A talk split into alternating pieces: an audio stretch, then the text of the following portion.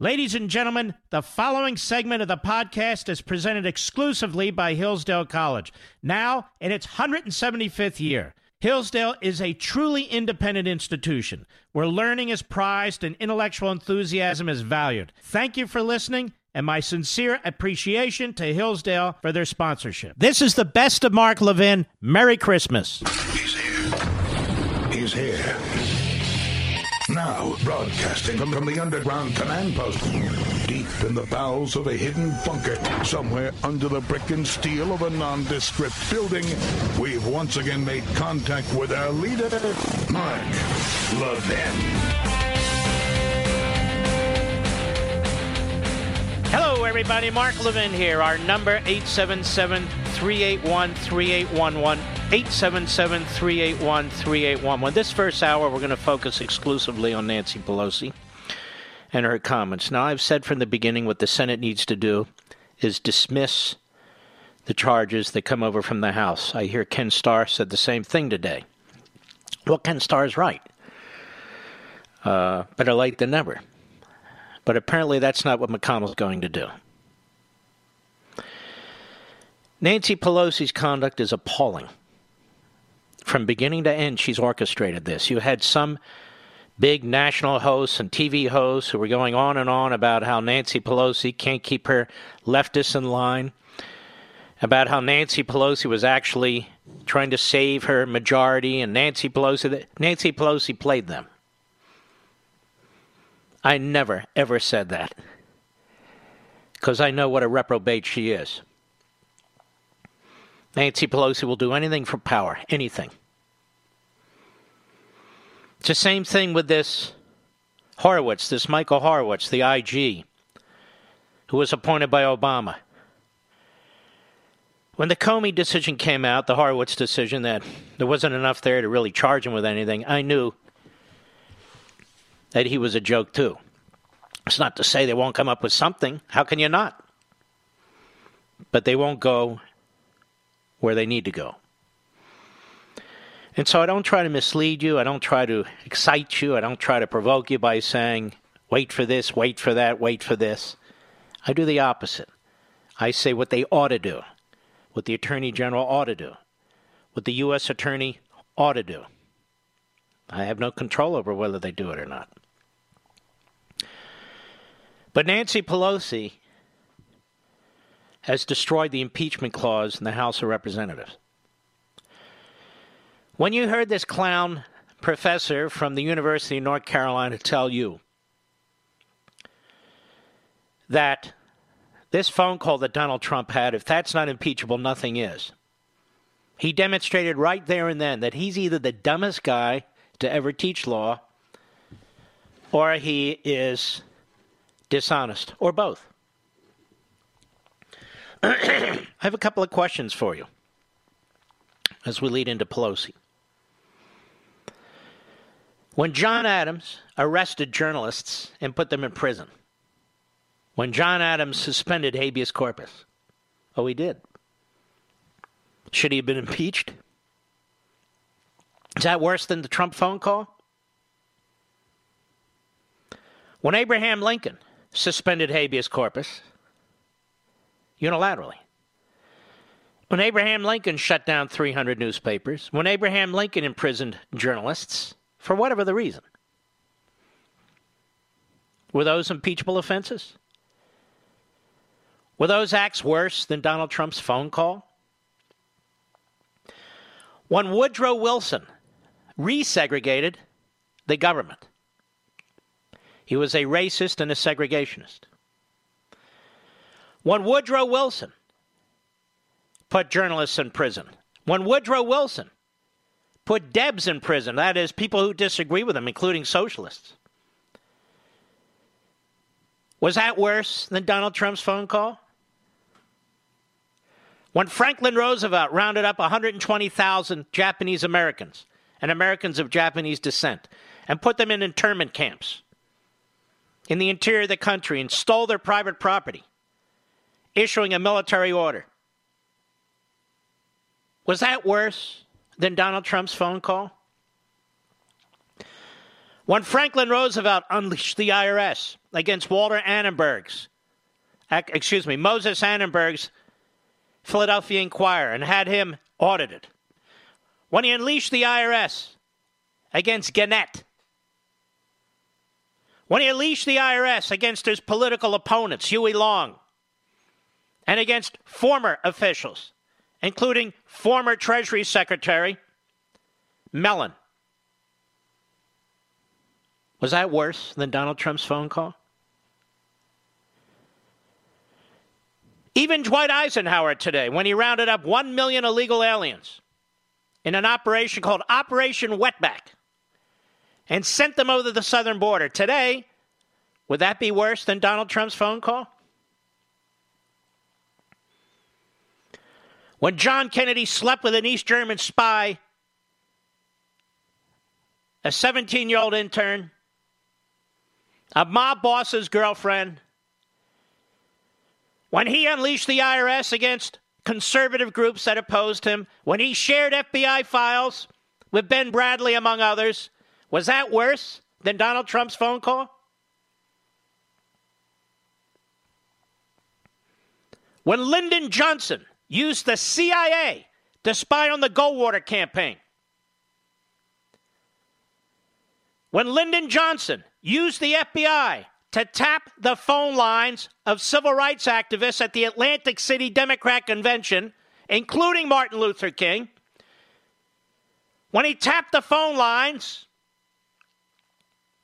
of other individuals with whom he disagreed, his own vice president, who was running for president at the time, Hubert Humphrey, because he wanted to know what he really thought and was going to say about the Vietnam War. And when Lyndon Johnson lied to get us into the Vietnam War. Was that worse than Donald Trump's phone call? When Barack Obama unleashed the IRS against scores of conservative groups, Tea Party groups, to prevent their influence, to shut them down, when Barack Obama unleashed the FBI against the Associated Press, against James Risen of the New York Times, against James Rosen of the Fox News Channel. Was that worse than Donald Trump's phone call?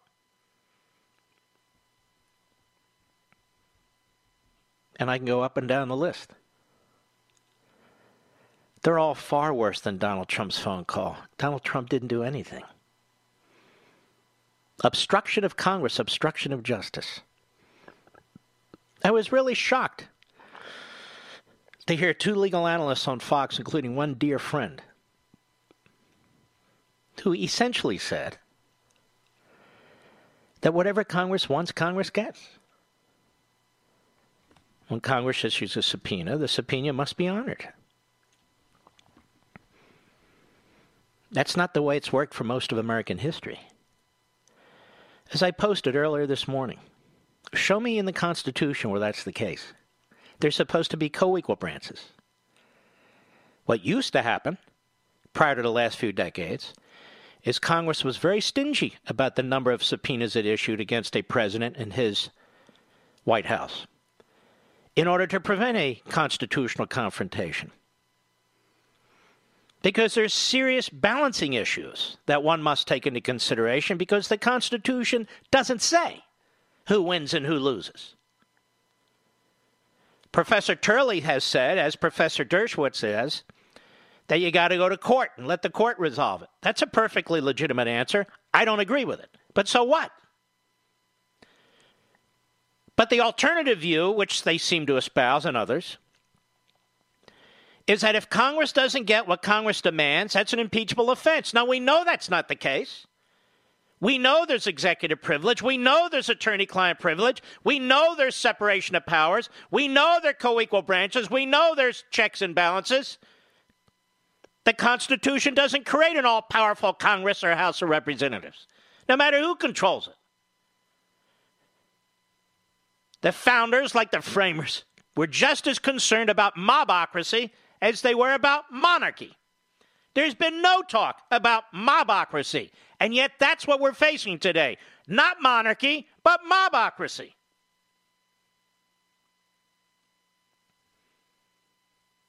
This president has been treated worse, worse than any president in American history when it comes to subpoenas, when it comes to the courts, when it comes to this impeachment process. No president has ever been treated like this. Not Andrew Johnson, which is considered the worst case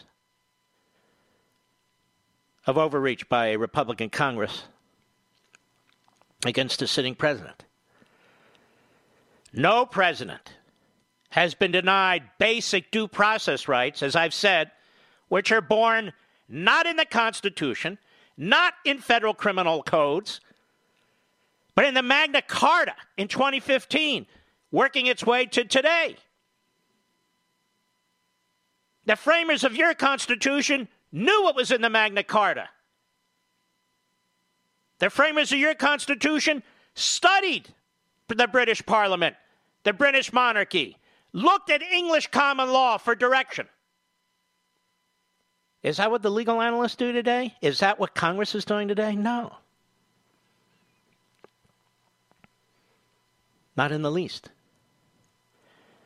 And so they're looking for reasons to remove a president.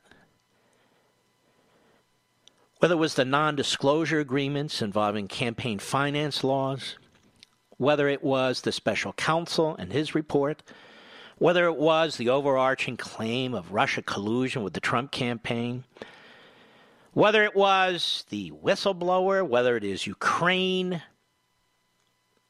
It's absurd. And so, with these subpoenas being machine gunned against the President of the United States and his administration, he challenges them. And they're using that as a basis for impeachment. There was one gentleman on the Democrat side, I wish I remembered his name, who said to the professors, Has there ever been a case where a president of the United States has issued a blanket refusal to provide witnesses or documents to Congress? They all said no. It's interesting, though, isn't it? Then, in response to that Democrat congressman, none of them said, but there's never been a case of a star chamber, of a railroad kangaroo court, of a show trial like this either. Which is why the President of the United States refuses to participate. And when the President of the United States wants to participate, you don't allow it.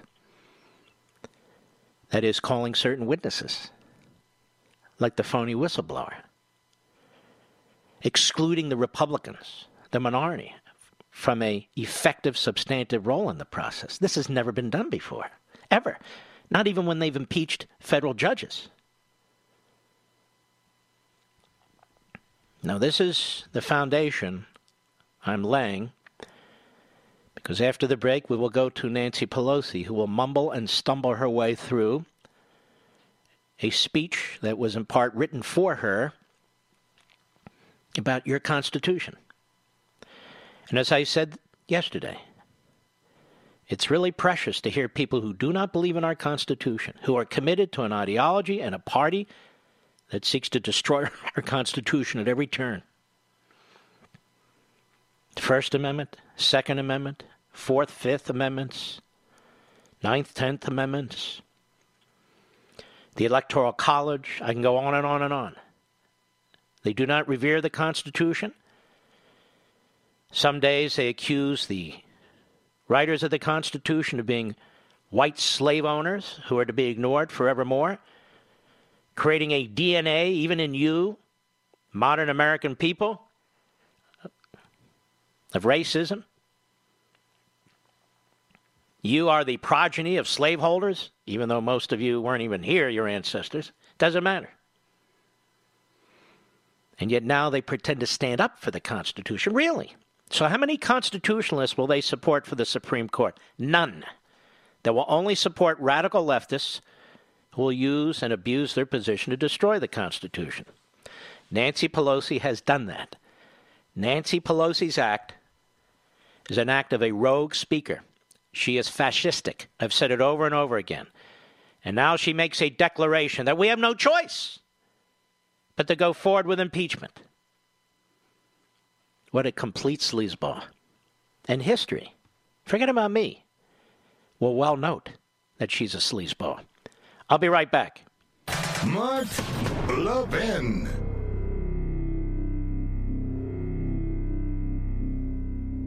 As we celebrate the Christmas and holiday season, we often pause to consider our many blessings. Hillsdale College thanks you for loyalty as it celebrates 175 years of blessings. Now, since 1844, Hillsdale has held fast to its mission to provide the kind of education essential to preserving free government. And for decades, the college has extended its educational mission on behalf of liberty through a variety of outreach programs. Perhaps you receive Imprimis for free every month or have taken one of Hillsdale's excellent free online courses, or have attended one of Hillsdale's free regional events. You know of Hillsdale's refusal to take even one penny of government money. Now, this independence allows the college to focus on promoting its core principles learning, character, faith, and freedom without government interference. So during this season of blessings, Hillsdale thanks you for your partnership in extending its mission to the country.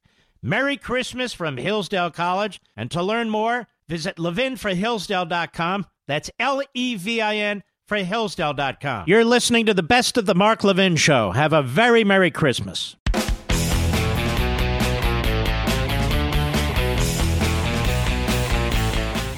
I told you last night, I guess. I've been all over the Bongino report today. It's doing a hell of a job. And I suggest you take a look at it too, as well as the other sites. If you just want the pablum and regurgitation from Nancy Pelosi, you'll get that from a lot of the other news aggregators or certain legal analysts over and over and over again. But uh, Bongino has a very, very fresh, bright, substantive site. Doesn't even have naked women on it, Mr. Producer. So that might upset some people. All right, let's go to uh, Pelosi now. Pelosi is the anti Jefferson, the anti Madison, the anti Washington. That's George Washington. She's fascistic. Cut one, go. Let us begin where our founders began in 1776. Actually, our founders didn't begin in 1776. Uh, that was the Second Continental Congress that met. There had been a First Continental Congress and they did meet in Philadelphia. And she's talking about the meeting that resulted in the Declaration of Independence. But the independence of the nation began many years before that. But because she's an idiot, she doesn't know that. Uh, she must not have heard of the Boston Tea Party. She must not have heard of the Stamp Act, the Townshend Act. She must not have heard of a lot of stuff. The Midnight Ride of Paul Revere. So our founding didn't begin in 1776. I guess we should be thankful, though, because she doesn't say it began in 1619 with slavery either. She must not be reading her New York Times 10th grade edition. But that's why we're going to have fun with this, because she's an ignoramus. Speaker of the House is a big mouth with nothing substantive to say. And the morons who work on her staff know nothing about American history. We're going to have fun, and we're going to have pushback. I hope you'll stick with me. We'll be right back.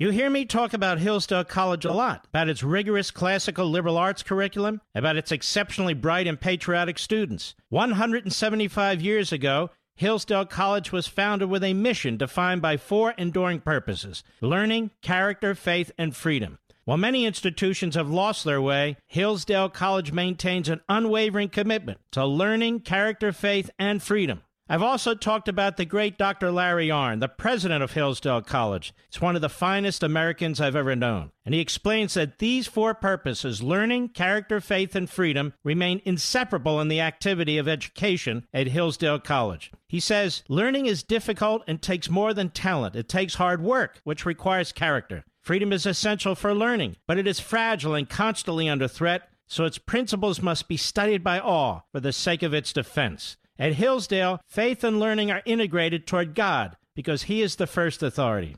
Folks, if you've ever wondered why I love Hillsdale College, now you know. Visit hillsdale.edu. That's hillsdale.edu for more information. Hillsdale College, pursuing truth and defending liberty since 1844. Remember, that's hillsdale.edu, hillsdale.edu. This is Mark Levin wishing you a very Merry Christmas. Now back to the best of me.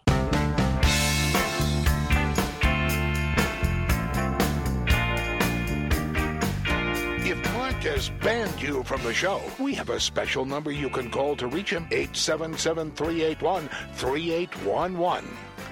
The Stamp Act, 1765, the Townshend Acts, 1767, the Boston Massacre, 1770, the Boston Tea Party, 1773, the Coercive Act, 1774. Critically, Lexington and Concord, 1775. The British attacked various coastal towns, 1775 and 1776. Now, it's true, of course, that in the Second Continental Congress, the colonies got together, sent representatives to Philadelphia. We know the story. But it didn't begin in 1776. 1776 was the culmination of what was taking place to the colonists, particularly New England. Pelosi has no idea what she's talking about. She's an absolute ignoramus. But let's go ahead. Cut one, go. Let us begin where our founders began in 1776. When, in the course of human events, it becomes necessary for one people to, to dissolve the political bonds which have connected She can them. barely read Thomas Paine. Her dentures are, are, are falling out of her head.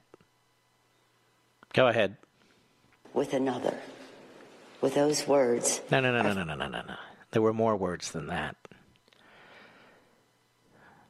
Now, if a conservative had read that, what you'd be hearing tonight is is he suggesting that people take up arms against the government? Because that's what Thomas Paine was suggesting. That's what he was urging. Is that what she's suggesting? I told you she's an ignoramus. For a big government progressive who believes in a massive centralized Leviathan and believes their work is only 10% done, to be quoting Thomas Paine is about as moronic as it gets. That's like radical progressive professors trying to interpret the Constitution for us. Go ahead. Religiously began our Declaration of Independence from an oppressive monarch for, among other grievances, the king's refusal to follow rightfully passed laws. In the course of today's How come event, she doesn't mention because of taxation, Mr. Producer? She's never going to mention that because our federal income tax rate is far higher than anything the uh, British king had ever imposed on the uh, on his subjects. How come she doesn't mention the right to bear arms?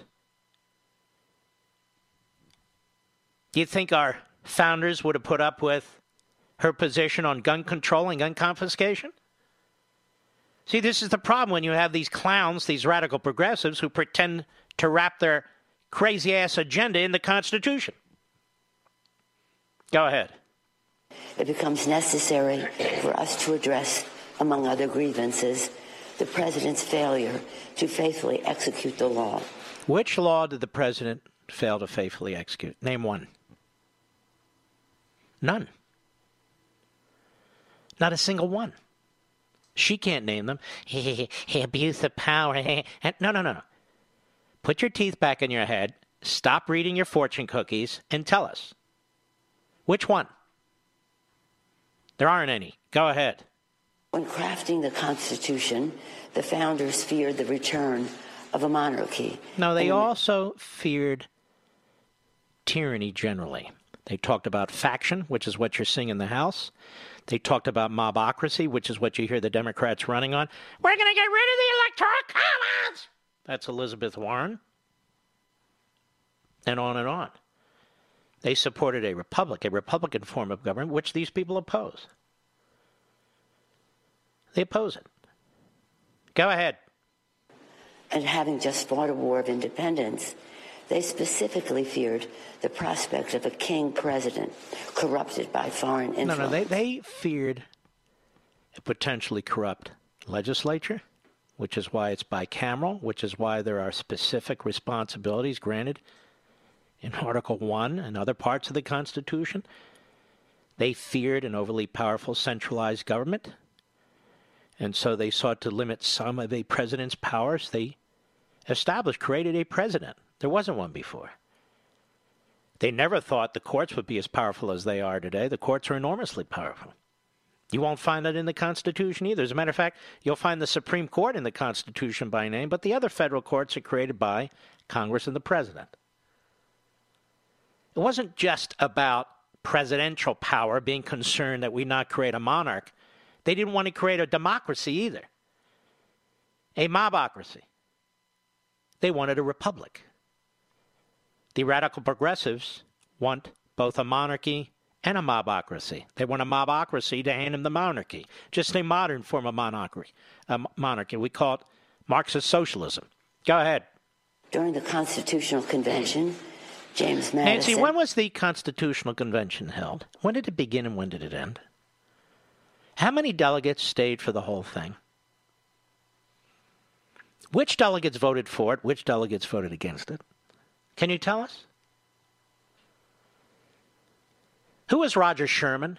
Who is Livingston? Can you tell us any of these things, Nancy Pelosi? She doesn't have the foggiest idea. All the fog is between her ears. No idea. No reporters have any idea. No legal analysts have no idea. None of them. None of them. Go ahead.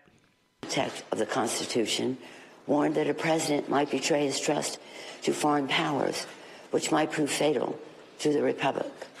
Another founder, Gouverneur Morris, feared that a president may be bribed by a greater interest to betray his trust. And Madison feared that if the bar for impeachment is low, too low, that the presidency would be neutered and be nothing more than a figurehead responsive to Congress, particularly the House of Representatives. How come she doesn't cite that from Madison's notes? They're right there. It's right there. It's in Madison's notes. How do I know? Because I read it. That's how I know. Go ahead. Emphasized that this magistrate is not the king. The people are the king. They therefore created a constitution. The people are the king. Didn't the people vote for this president, Mr. Producer? Didn't we follow the constitutional process through the electoral college that they want to eliminate? Go ahead. Remedy to protect against a dangerous or corrupt leader impeachment. Unless the Constitution contained an impeachment provision, one founder warned, a president might, quote, spare no effort or means whatsoever to get himself reelected. Similarly, whoa, George Mason. Whoa, whoa, Isn't that exactly what the House is doing? Look at the structure of impeachment in the Constitution, ladies and gentlemen. The House is turned over every two years, and they were very worried about this. They went back and forth on whether there should be impeachment, and they concluded, they persuaded themselves that there ought to be impeachment. Fine. There were impeachment of cabinet members or inferior officers to the king. So they, they looked back and they understood this. But look at the elaborate system they set up because of people like Nancy Pelosi. That's what they feared faction, mobocracy. They talked about this in the very notes that somebody cherry picked for her and of which she doesn't discuss. This is why you have a trial in the Senate. That's why the last word isn't the people's house, the House, with all the gerrymandering, you know, the people's house. That's why you have a trial in the Senate, which was not considered the people's house at the time. It was considered the house that represented the state legislatures. Not anymore. That's why they had a supermajority bar on whether you can convict a president and remove him from office. Two thirds. That's why they put the Chief Justice in charge of the trial. He's only in charge of trials involving presidents, not judges or inferior officers. They put protections in place in the Constitution relating to impeachment to protect us from Nancy Pelosi and her damn party. Go ahead. That a president who procured his appointment in his first instance through improper and corrupt acts might repeat his guilt. Now, this is fascinating to me. Fascinating to me. By the way, what's with her voice? She been smoking cigars or something? Well, what's with the voice? Putting her mouth over a car's muffler or something? Now, I talked about this the other day. They cite George Mason. George Mason was a tremendous man. He wrote the Virginia Declaration of Rights, the precursor to the Declaration of Independence, about a month earlier, of which Thomas Jefferson borrowed. And that's fine because they both borrowed from John Locke. They admit it. They didn't invent the wheel, they understood what they were trying to do. But George Mason, as I mentioned the other day, voted against the Constitution. He voted against the Constitution. He was a delegate who stayed the whole time. George Mason owned slaves, even though he wanted to eliminate slavery. George Mason supported Article 5 Convention of States. That's his language. George Mason put that language, Article 5 Convention of States, in the Constitution, recommended it two days before the end of the Constitutional Convention. She's citing George Mason. She doesn't have a half assed idea what the hell she's talking about or who the hell she's quoting. But don't worry, the legal analysts out there don't understand it either, let alone the hosts and the anchors and the newsrooms and the reporters, all of whom are half wits. Go ahead. To power.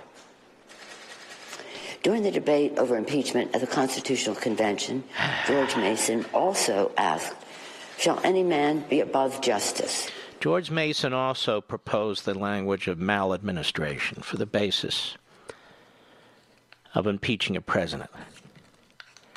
And Madison objected that it was a bar too low, a standard too ambiguous that the basis for impeaching a president must be grave and the body politic must support it. Why is she quoting George Mason? Why is she bouncing between Madison and George Mason and Gouverneur Morris and so forth and so because she does what she does. She lies. She lies. Her staff, her speechwriters lie. The media are there they soak it all in and they type what she says and they're playing it all over television tonight. You see a constitutional illiterate, an absolute historical moron, and they are quoting her left and right with a raspy voice from smoking too many. Maybe she's smoking pot out there, Mr. Producer. You never know. Whatever works. I mean, Cory Booker, this is a big issue for him, pot. Joe Biden says, let's look into it. Now, what are you talking about? Look into that. What's he, a racist? Go ahead. That man be above it who can commit the most extensive injustice. In his great wisdom, he knew that injustice committed by the president erodes the rule of law. What the hell are you talking about? You talking about the phone call? You out of your mind? Yes, she is. There ought to be a 25th Amendment for members of the House, particularly the Speaker. Maybe we need a book from psychoanalysts, aka psychiatrists and psychologists, going on and on about how Nancy Pelosi is obviously unhinged. She's a danger. Any of you uh, professionals, quote unquote, out there, you want to write a book like that? Or just Trump? I'll be right back. Mark Levin.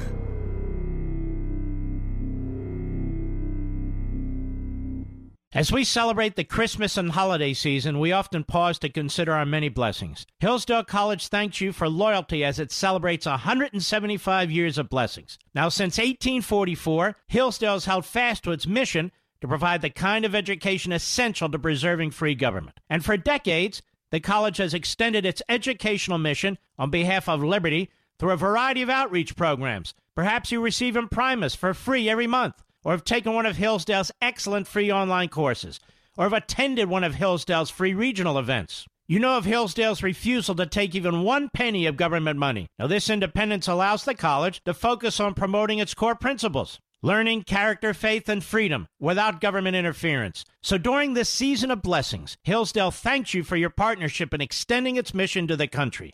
Merry Christmas from Hillsdale College. And to learn more, visit levinforhillsdale.com. That's L E V I N for Hillsdale.com. This is the best of Mark Levin. Merry Christmas.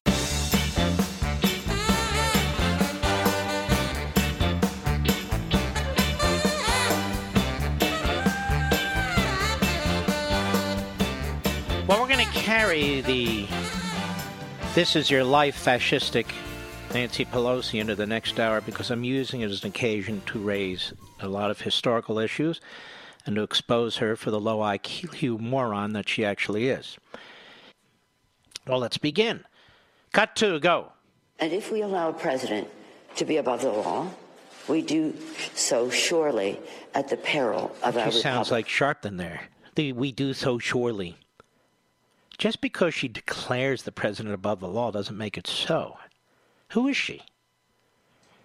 And when you look at that scam that Adam Schiff ran, talk about above the law. The guy rejects the Enlightenment. He rejects, I mean, every major philosopher who talks about republicanism and liberty and all these other issues in order to try and take down a president of the United States. It is she who is conducting herself as if she's above the Constitution while she rambles on incoherently about the Constitution at the Constitutional Convention. Maybe she forgot that the Battle of Bunker Hill actually occurred in June 1775. You look at Lexington, Concord, Bunker Hill. These were the battles, these were the big battles that led to the revolution. It didn't just happen, they didn't just come together in Philadelphia in 1776 at the Pennsylvania Assembly House, which is now Independence Hall, and say, hey, I have an idea. What? What? All of us slave owners here. What, what, what is it? Well, we want independence for Britain. Good idea. Let's vote. That's all she knows. The beginning and end of it. She doesn't care about the Constitution. She doesn't care about the impeachment clause. She doesn't care what the president did or didn't do. She is diabolical. She is fascistic. She and her friendly websites and her friendly reporters and her friendly newsrooms have no comprehension of American history, of our constitutional construct, of natural law, unalienable right. None. Among other things, the revolution was fought over private property, lower taxes, representation. They created a massive bureaucracy that undermines representation. They favor massive income taxes and a wealth tax. They reject private property. They're the opposite of the American Revolution. I'll be right back.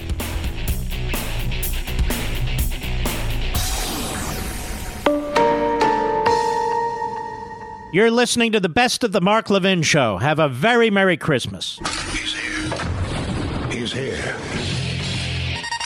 Broadcasting from, from the underground command post, deep in the bowels of a hidden bunker, somewhere under the brick and steel of a nondescript building, we've once again made contact with our leader, Mark Levin.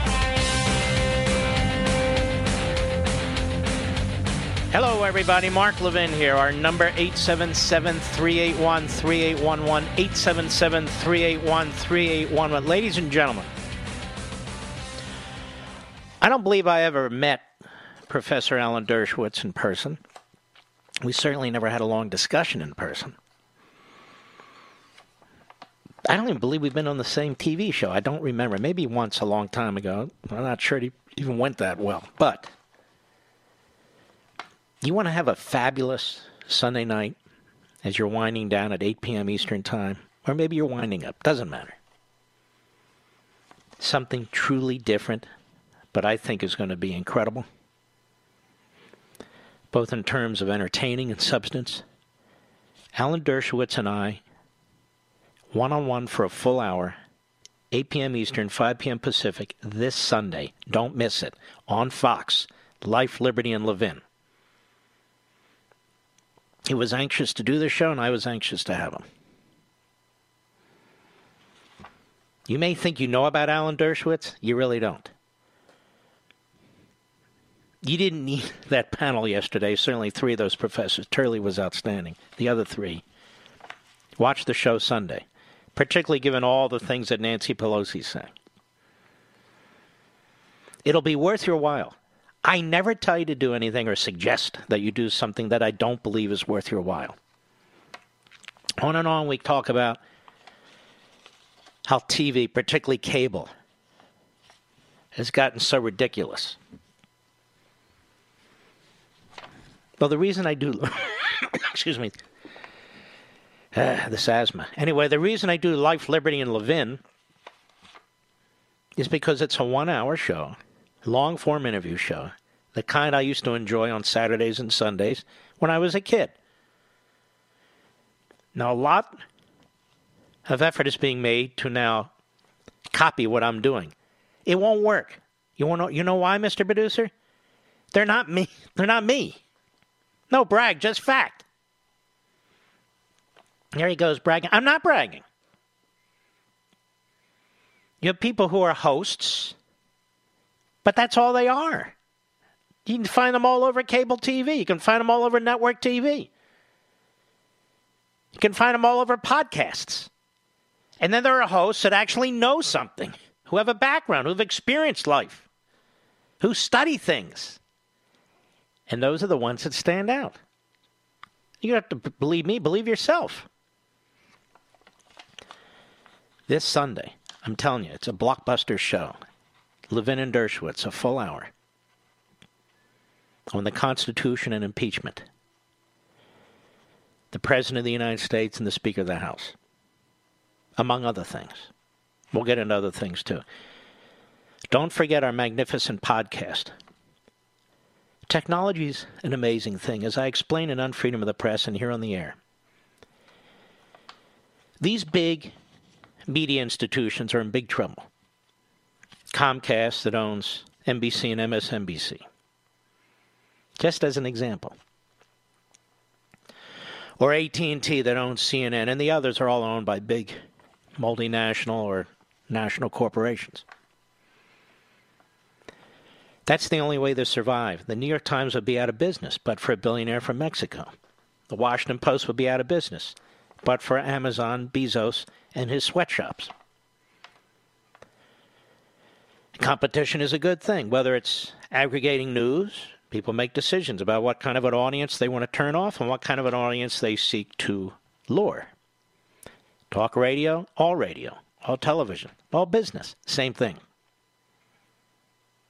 Same thing. I want to encourage you strongly, even if you listen to terrestrial radio, right now you're listening to me on the radio, millions and millions of you all over the country, to download my podcast site. That way, if you're ever out of range of your radio station, or if you can't listen to the show when it's being aired in your community, you're doing something, or if I'm preempted for Illinois basketball or something like that because of some bonehead making a decision in Chicago, you can listen. You can be your own direct program director. Go to marklevinshow.com. That is the mothership website that I have. marklevinshow.com. There's just three clicks and you're in click on Audio Rewind. It's the middle, the top of the homepage. Right at the top, in the middle. That'll take you to the podcast page. Then you make another choice. Or just click one of them. You click Stitcher or Apple Podcast or Google Podcast. This may all sound foreign to you. It's no big deal. Click it. And now you download it. That's it. It's like ordering on Amazon or ordering on eBay or ordering on Etsy or whatever it is. It's simple. Simple, simple, simple. And when they were developing this, what did I say, Mr. Producer? Three clicks, that's it. Maybe I said two, but it's three clicks.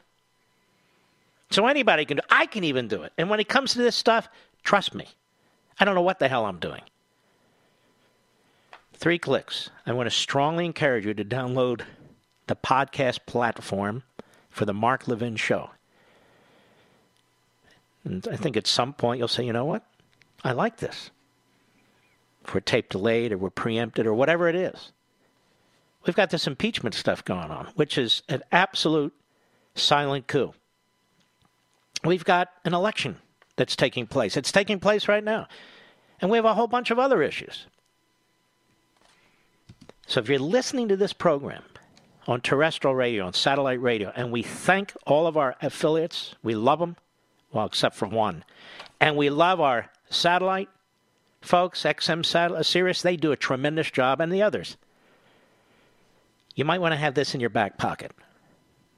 Here's the thing. Let's say you go overseas, right, Mr. Producer? You can get it. Let's say you live in a cave. You can get, well, you might not have access to the Wi Fi, but you can get it. You can get it. Technology is a wonderful thing. Don't be scared of it. It's a great thing. Then we go back to Nancy Pelosi. By the way, uh, let me say to the whole world, including Nancy Pelosi and her uh, misfits, I mean her staff, Nancy, if you want to come on my show and discuss the Constitution, I'd be happy to do it. You're obviously so well schooled on this subject. You should be proud to come on the program and reach a different audience. You're pushing impeachment. You're trying to prevent the people who listen to this show from having the president they voted for. It seems to me you have at least some kind of a public responsibility to talk to us. Have you noticed that, ladies and gentlemen? They're attacking you and me they're attacking the president we voted for, but they won't talk to us. They only talk to people who voted to, for Hillary Clinton or the Never Trumpers and those. They go on their shows, they go on their news uh, into their newsrooms, but they won't talk to us, the people who they're targeting. They're not just targeting Trump; they're targeting all of you. They're trying to deny you your franchise. I say it over and over again. 63 million people almost who voted for this president. They want to nullify your vote. Now, what they want to do also in 2020 is try and cripple this president with an impeachment as he runs for reelection. This has never been done before, ever. And then she lectures us about the Constitution. They lock her up and throw the key away with the, uh, the uh, colonies. They'd say, You must be with the king. In fact, you little, look a little like the king. Ah, just saying. No. Cut two, Mr. Producer. Go. And if we allow a president to be above the law, yes, we yes. do so surely at the peril of our republic. Oh, thank you. In America, no one is above the law. No, no, of course not, except uh, except you, apparently. Nobody's above the law, ladies and gentlemen, except all the criminals these Soros prosecutors won't charge. That's right. Nobody's above the law except for Hunter Biden. He's innocent. We're not going to look into Hunter. No, not Romania, not China, not Ukraine. Hunter Biden, no, no, no. They have all kinds of exceptions over there, the Democrat Party. Go ahead. Over the past few weeks, through the Intelligence Committee working with the Foreign Affairs and Oversight Committees, the American people have heard the testimony. No, the American people have heard nothing. You had secret testimony, and then you had a bunch of clowns who were testifying, almost none of whom had firsthand information. And the individual that you pushed forward as a phony whistleblower, you won't allow the American people access. She keeps speaking for you and me, the American people, but she won't talk to you and me. She won't come on this show. She won't go on Fox. She won't go on conservative media. They keep talking to themselves, number one. Well, there are more people than them. There's others like us. We're their target. She's trying to unleash one part of the country against another part of the country. That's what she's doing. She doesn't speak for the people. They've been hiding from the people, hiding transcripts from the people, hiding witnesses from the people, working in the shadows. Schiff, his staff, Erica Ciaramella, the whistleblower. He's the whistleblower as far as I'm concerned, unless he comes forward and denies it and his uh, slip and fall lawyer, same thing. But then they talk for the people. We're here for the people. She also sounds like Daffy Duck, doesn't she? Go ahead. Truly patriotic career public servants, distinguished. No, diplomats. I don't think they're so patriotic. They're a cabal of left wing bureaucrats who are on the public payroll for an awfully long time, who haven't done a damn thing to help Ukraine. They sit around at these five star restaurants, they fly around, they impress each other, they're overpaid. Oh, no, no, you don't understand, Mark. They are courageous, they're patriots. Unlike Trump. Go ahead. War heroes. Some of the president's own. War heroes. It's funny how they pick their favorite war heroes, isn't it? I can name a whole bunch of war heroes who they despise. Mike Flynn would be a perfect example. Go ahead. The facts are uncontested. The president abused his power for his own personal political benefit at the expense of our national security. No, no, no, no. Dim witted to the end. It was Barack Milhouse Benito Obama, that lawless president, who used to rule by decree, who unleashed the IRS against American citizens. That one. He's the one who withheld military offensive weaponry from the Ukrainians when they needed it, when the Russians were invading them. Despite what the intelligence agencies were telling him, despite what his State Department was telling him. You know, all those hero courageous bureaucrats over there, despite what Congress was telling him, he said no. Not one damn penny. Matter of fact, not one plug nickel for offensive military weaponry for Ukraine to defend itself. Trump, President 2017, they get the money, they get the weapons. 2018, they get the money, they get the weapons. 2019, they get the money and the weapons. But apparently, they didn't get it fast enough because a 55 day delay where Trump wanted to see if this new government was as corrupt as the prior government, he wanted to watch your resources, has now turned into an impeachable offense. That's how sick these people are. Go ahead by withholding military aid and crucial Oval Office meeting in exchange. Is she now? Is she now slurring, Mr. Bedusa? Is she now slurring her speech, Mr. Bedusa? Is she tired, or what is it? She hopped up on Xanax. What is it? I don't know. I would never say such a thing. Something's not right. Go ahead. Of an investigation into his political rival. Yesterday. Oh, oh, you can't have an investigation into his political rival. No, ladies and gentlemen. You know, Nancy Pelosi and her fellow hoods and mobsters have been investigating this president, a political rival, from the moment before he became president of the United States. Criminal investigations, congressional investigations, doesn't matter going after his bank accounts, going after his taxes, going after his children, going after his businesses. Oh, the emoluments clause. How many E's in emoluments? And they're investigating their political enemy. They're impeaching Trump because he's their political opponent. And she dares to say, right through her dentures, that it's Trump who's unleashing investigations against his political opponent. Isn't this a joke? This is why the Republicans are 100% united in the House of Representatives. I can't speak for the for the goofballs in the Senate. They're drinking something different over there. But this is why this is united conservatives and Republicans like nothing else. Because we see what they're doing to the president, but even more, we see what they're doing to the presidency and the Constitution. This is lawless, it is tyrannical, it is rogue, it is a coup, and all those words define exactly what's taking place. We'll be right back. Mark Levin.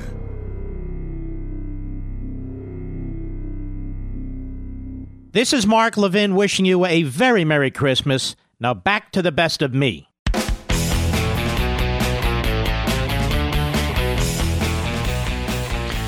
Uh, Nancy, may I call you Nancy? Actually, I don't want to call you Nancy. We'll call you Stretch as we always did.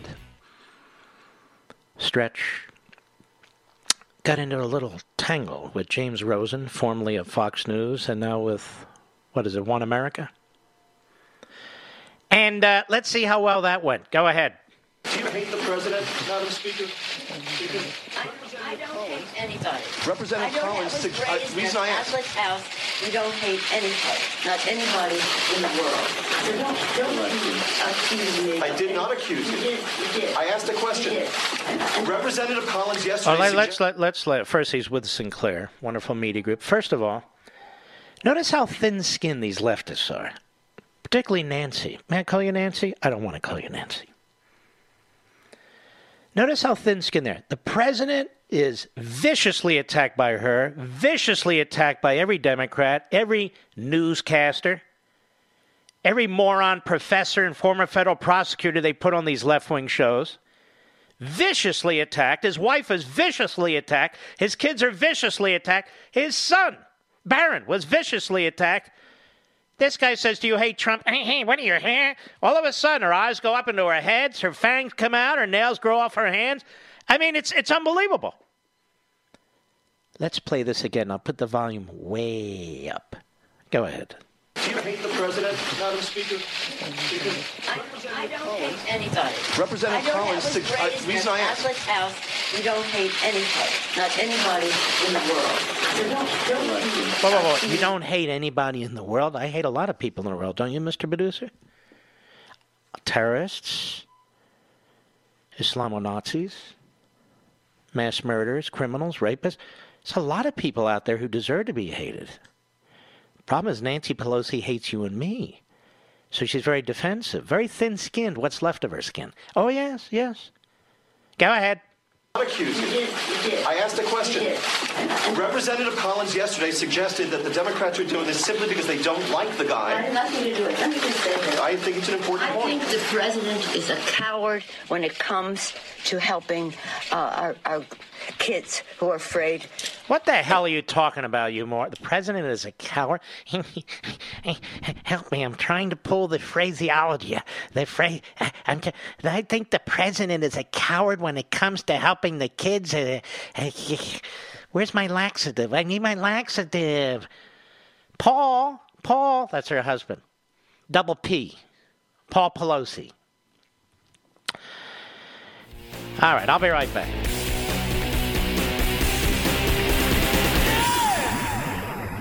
This is the best of Mark Levin. Merry Christmas.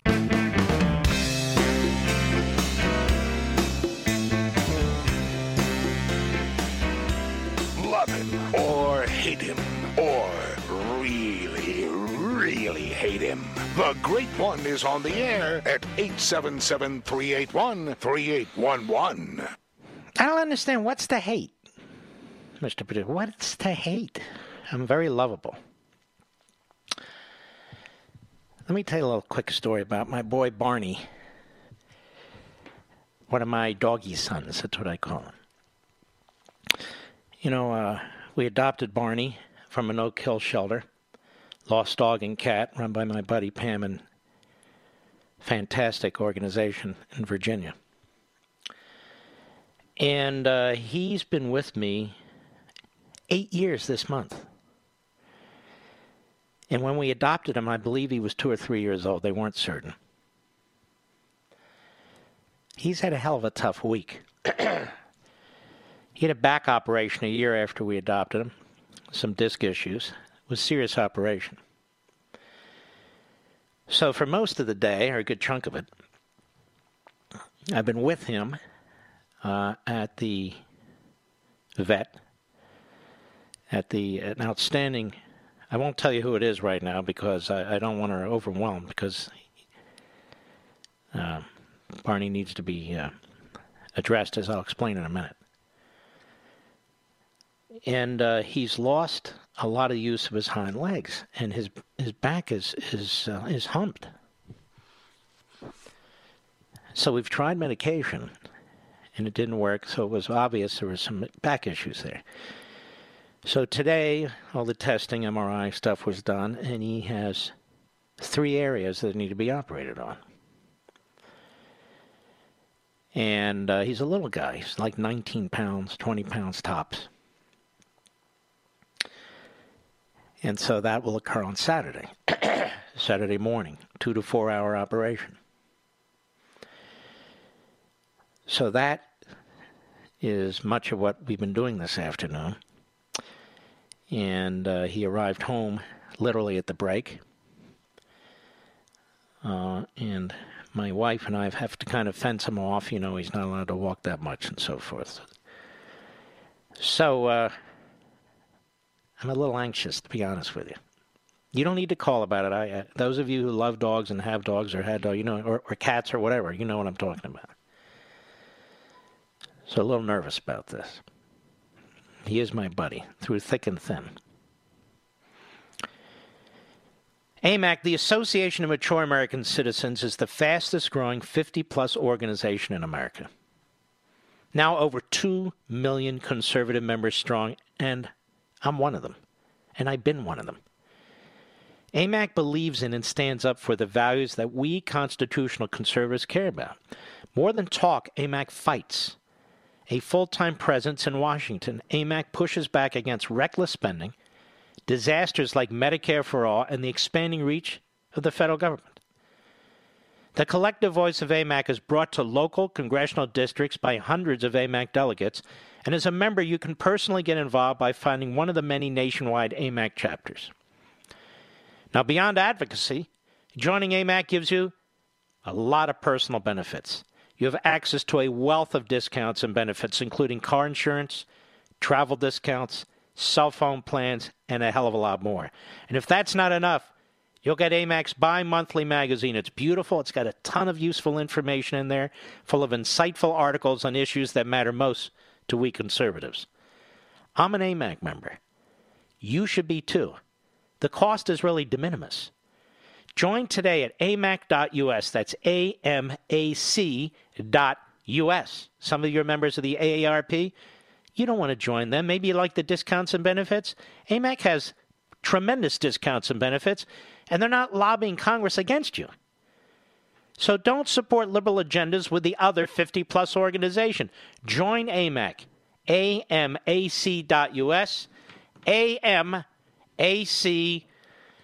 amac.us. Why don't we take a call? Do we have any irregular Americans, Mr. Producer? Do we have regular patriotic Levinites? Vanessa, New York, the great WABC. Go. Hi, Mark. Thank you. It is such an honor to speak to you. Um, Thank I've you. been listening to you since actually, you're the reason I went to law school. I'm going to flat out say it. My husband's been listening to you for years. He's a soldier in the American Army, leaving for Oh, wow. deployment in, yeah, in January over to uh, the Middle East. So we're getting ready for that. But um, but I'm calling just because I'm a Hispanic American. I'm born and raised in New York, but I'm a lawyer, like I said.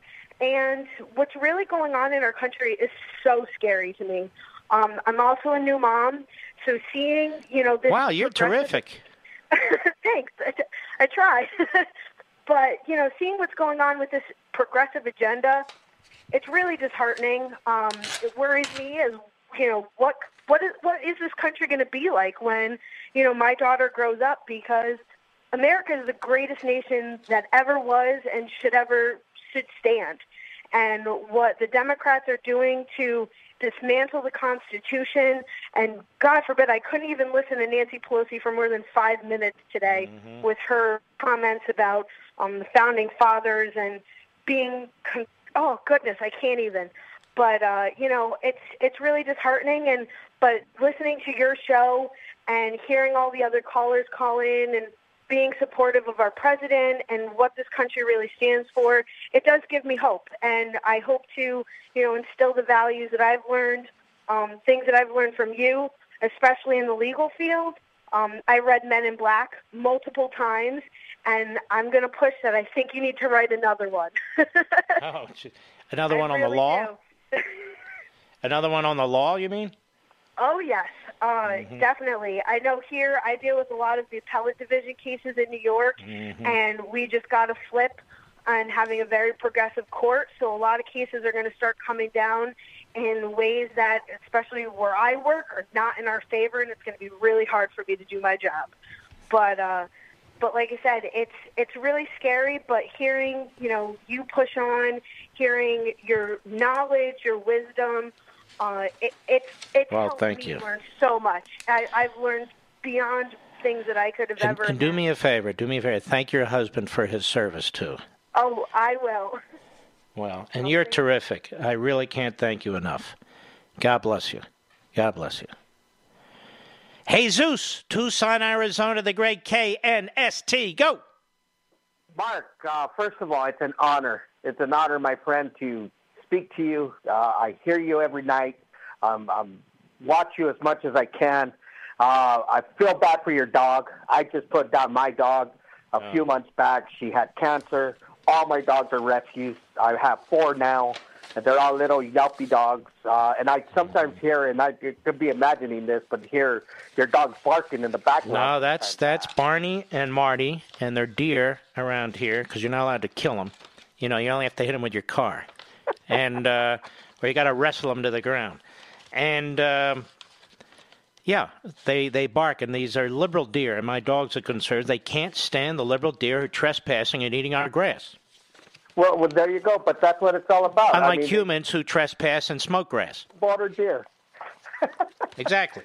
A- anyhow, I, I just, with all that said, you know, I, I think Jordan, uh, Nunez, uh, Gaetz, they all have it down. Everything that they accuse everybody of being. Uh, now we're to this king status, this dictatorship status. It's exactly what they're doing. With the way that they're running this kangaroo court, it's exactly what they're doing. They're they're doing everything they're accusing uh, Donald Trump of wanting to be, how he wants to run this country, what he wants to do. You know, these people were in power for eight years. Okay, and one thing I didn't tell the screener was when, when I started with this, I, I thought Barack Obama was a rock star. My wife thought I was crazy, but you know what? It is what it is. With all that said, everything they accuse. So, what changed you from Barack Obama to a liberty-loving American? Oh God, just uh, in eight years. I mean, no, don't get me wrong. I mean, I, I was all with Bush with the, during the 9/11. Uh, you know, that whole agenda there was was tremendous for America, for us to unite, to come together. Uh, you know, the first uh, few years of Obama, I still there was still uh, hope for change. I guess if that makes any sense. But then when you started seeing this next four years, when you started seeing the true quid pro quos of I'll have more leverage uh, once I get into office, what we know now of what our military was like when he left, how he left us, when you see the America. You know, my father was an immigrant. He died at 96 years old. My older brother, my Wow. older brothers are Trump supporters. Uh, I'm a Trump supporter. Uh, you realize that these people want to turn our beautiful America that so many people have died for mm-hmm. over and over, all these years have died to, to keep free. They want to turn it into a dictatorship, into mm-hmm. communism, into socialism. They they want to destroy the last free place on earth because Europe is gone. I don't care what anybody says. Europe is gone, A- a- and if it does make a comeback, it, it's it's probably a generation or more away before it even makes a new comeback. But uh, this is the last standing place uh, that's free, and these people want to hold on to it. I mean, they're old and they're rich, and that's all they care about. They did their time. They're on their way out. They could care less, and now this new group Yeah. wants to make it even worse than the group that's leaving it behind. Jesus, I want to thank you. Brilliant call. You're a great patriot.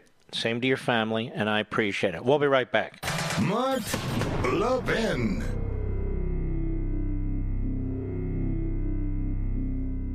You're listening to the best of the Mark Levin Show. Have a very Merry Christmas.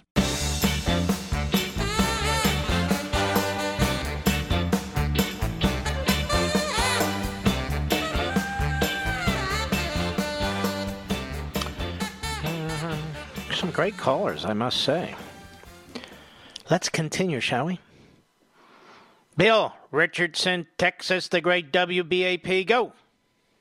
Hello, Mark, and howdy from Texas. Howdy, sir. I think you might have. Uh, I think you might have once lived here.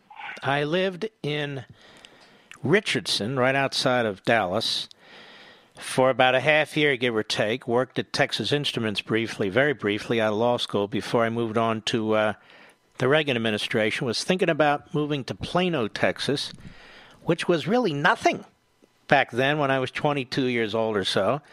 And now it's almost like a metropolitan uh, metropolis out, out, there, which is wonderful. Well, I tell you what, we've grown uh, immensely since that time. Mm-hmm. And uh, you're welcome back here. Anytime Dallas was a Republican city back then, by the way. Yeah, uh, it was. And uh, we had the 84 Republican convention. I was volunteer mm-hmm. back then. And uh, I, I'll tell you what, it's, uh, it's you know, wonderful. Mm-hmm. So I'm going to get to my point. Uh, I've been a lawyer for over 32 years. I've mm. had several mentors in my lifetime uh, several of whom have passed away. You're my new mentor. Oh, thank and, you. And uh, being uh, in my late fifties and everything else, I'm semi-retired. But but guess what? Uh, I don't think there's anything wrong with having another mentor. So, having well, that's very that, kind of you. Thank you. Yeah. So, having said that, I want to get to my point. The Democrats, from what I can tell, uh, they've they've gone from one pivot to another. Uh, first, it was quid quo quo, you know, and then the next thing it was bribery and everything else. It looks as if they're trying to hang their hat right now on this uh, abuse of power, and that's a big nebulous cloud that can encompass a whole lot of things. And if they want to go that route, I would say that they're setting a bad precedent because you look at what abuse of power is. Mm-hmm. Um, you can go back to Obama when he had Republican uh, Republican House of Representatives and Republican mm-hmm. Senates, and he was just issuing executive orders right and left, circumventing those guys. And um, and, they could have uh, they could have brought up articles in, uh, of impeachment on him. All and, right, my friend, I appreciate it. Don't get mad at me. I got to keep moving. We got a full board. I want to thank you very, very much for your kind call. By the way, for the liberals who are keeping count based on race, the caller before was a woman, Hispanic, married to a person in the military Right, Mr. does it kind of blow up all their stereotypes? I think it does. Computer systems in cars are the new normal, from electronically controlled transmissions to touchscreen displays to dozens of sensors. But all, and by the way, so was Jesus. By my last understanding and calculation, he was Hispanic. Latinx, as my Puerto Rican call screener likes to remind me, we all talk now about, you know, where we're from.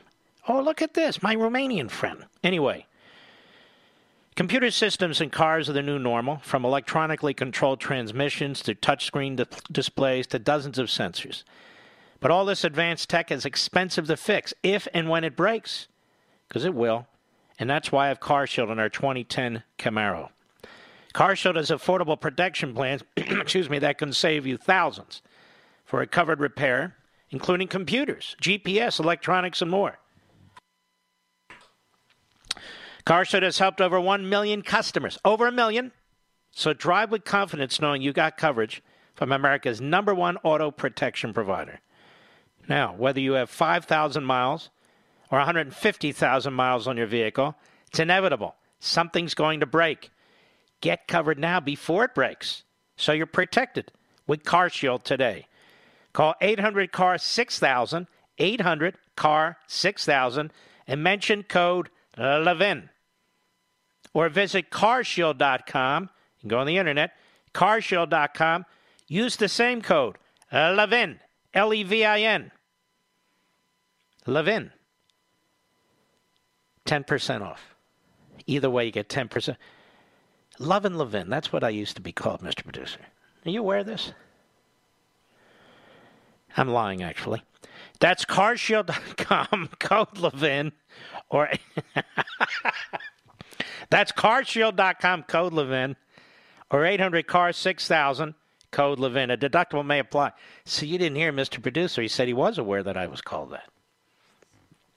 Did I say that all the time? Oh. I said it all the time, but nobody else. Okay, got it. Well, let's continue. Derek Colfax, Washington, on the Mark Levin app. Go. How are you doing? It's a pleasure to talk to you. Thank you, sir. I'll sir. make this quick. So I feel with the hearings yesterday that the Democrats shot themselves in the foot Mm-hmm. when that that law school professor brought up Barron Trump. And I know my wife and many others who are mothers were just you know disgusted by that comment and Mhm. and it, it's really turning women. Do you know the. Democrats are poised to nominate her as one of several potential Supreme Court nominees one day? and and I mean that to me is just mind-boggling, and I can't believe such a thing. I mean, it just to to go that low. Mm-hmm. It just shows where we're at politically on that side of the aisle. It's just it's it's disgusting.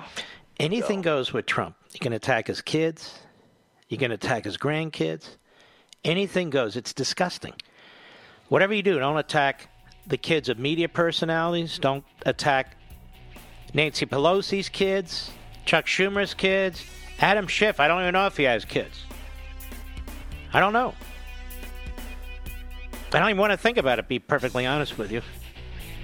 Procreation and Adam Schiff is not something that my mind can actually handle, ladies and gentlemen. I'll be right back.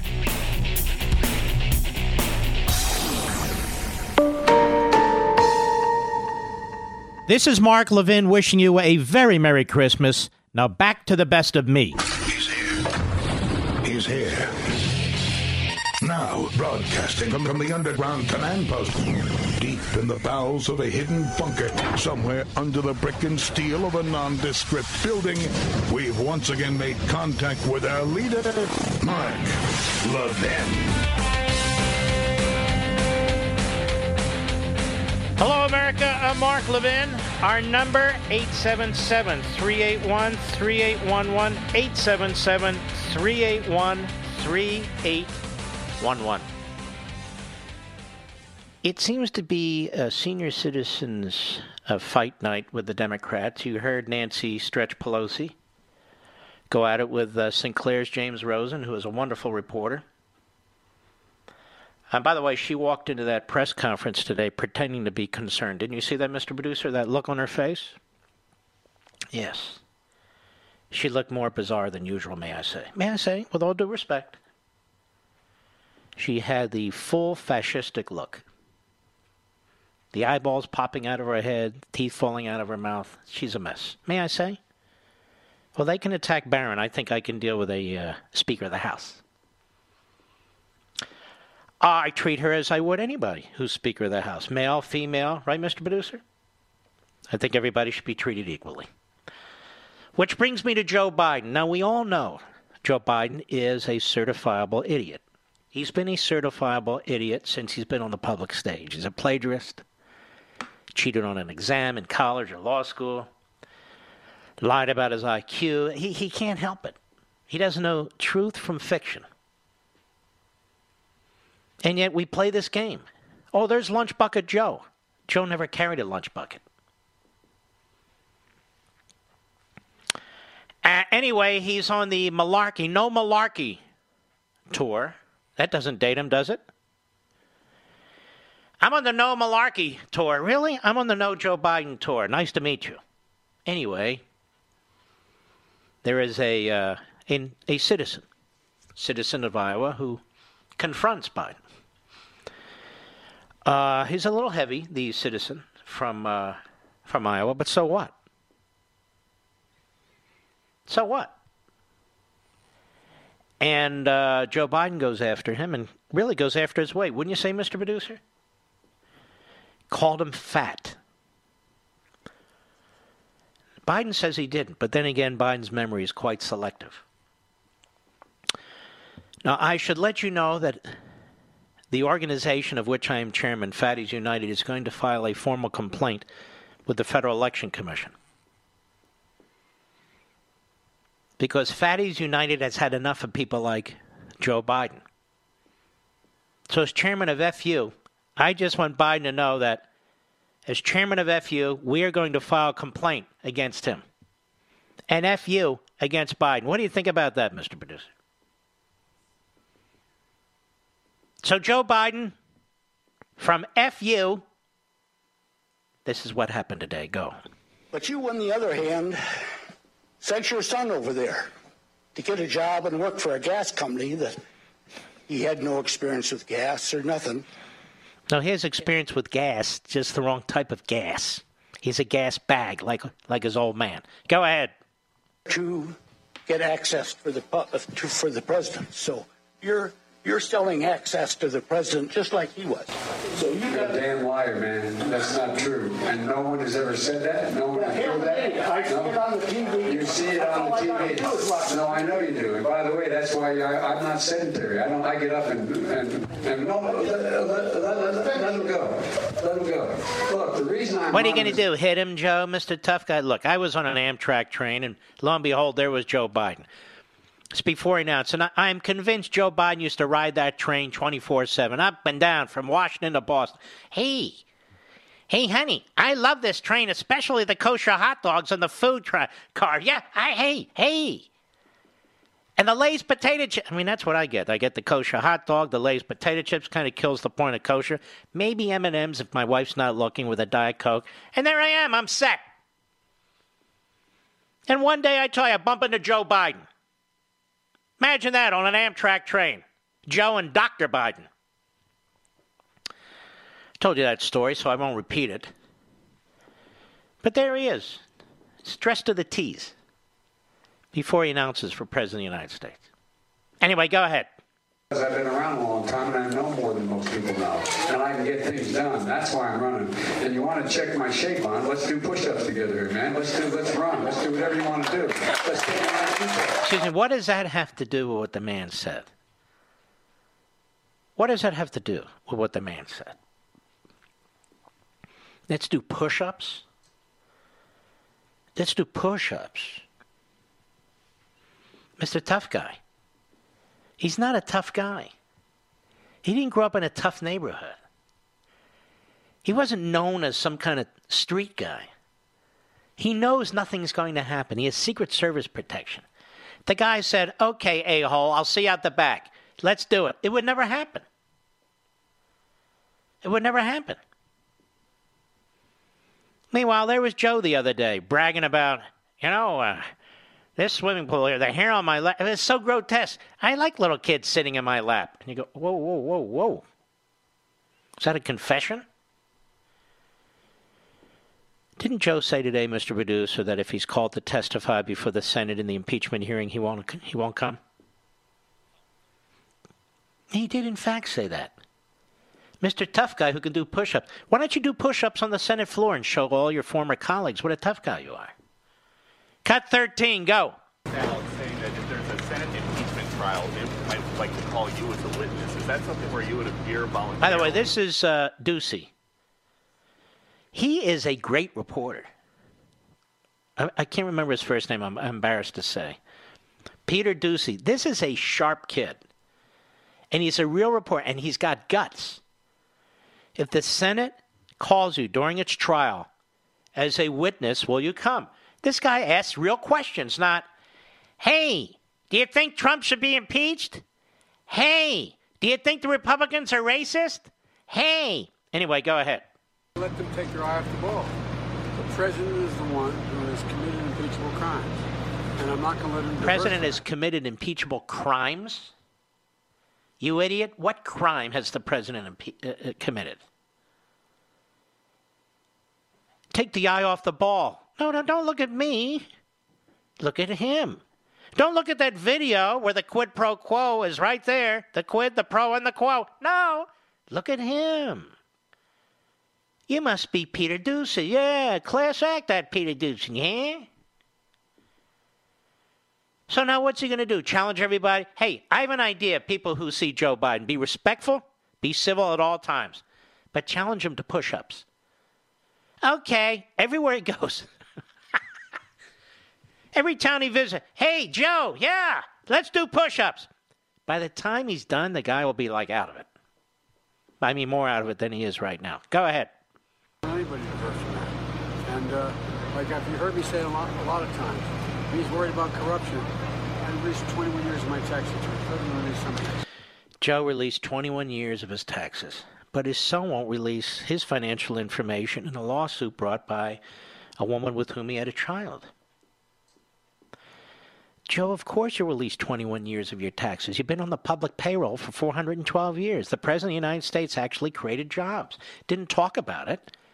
President of the United States actually created wealth. Didn't talk about it. You could release 50 years of your tax returns. Nobody cares because we know you're a joke. The President of the United States wants to protect his tax returns because he wants to protect the businesses that he was involved in in his decisions. Meanwhile, Nancy Pelosi doesn't release any of her tax returns. Adam Schiff holds secret hearings in a dungeon. I mean, I don't see these people coming forward.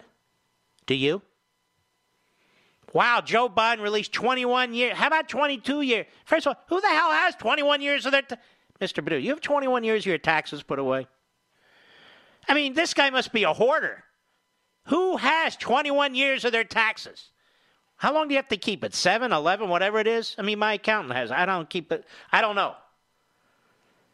Maybe he has 21 years of my taxes. You can keep them. Probably all computer. I released 21 years of my taxes. Yeah? And you're still a schmuck. I'll be right back. Mark Levin.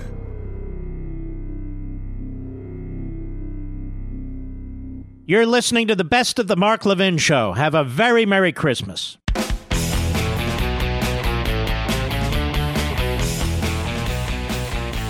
My mother in law right now is probably having a conniption. Come on, Sylvia.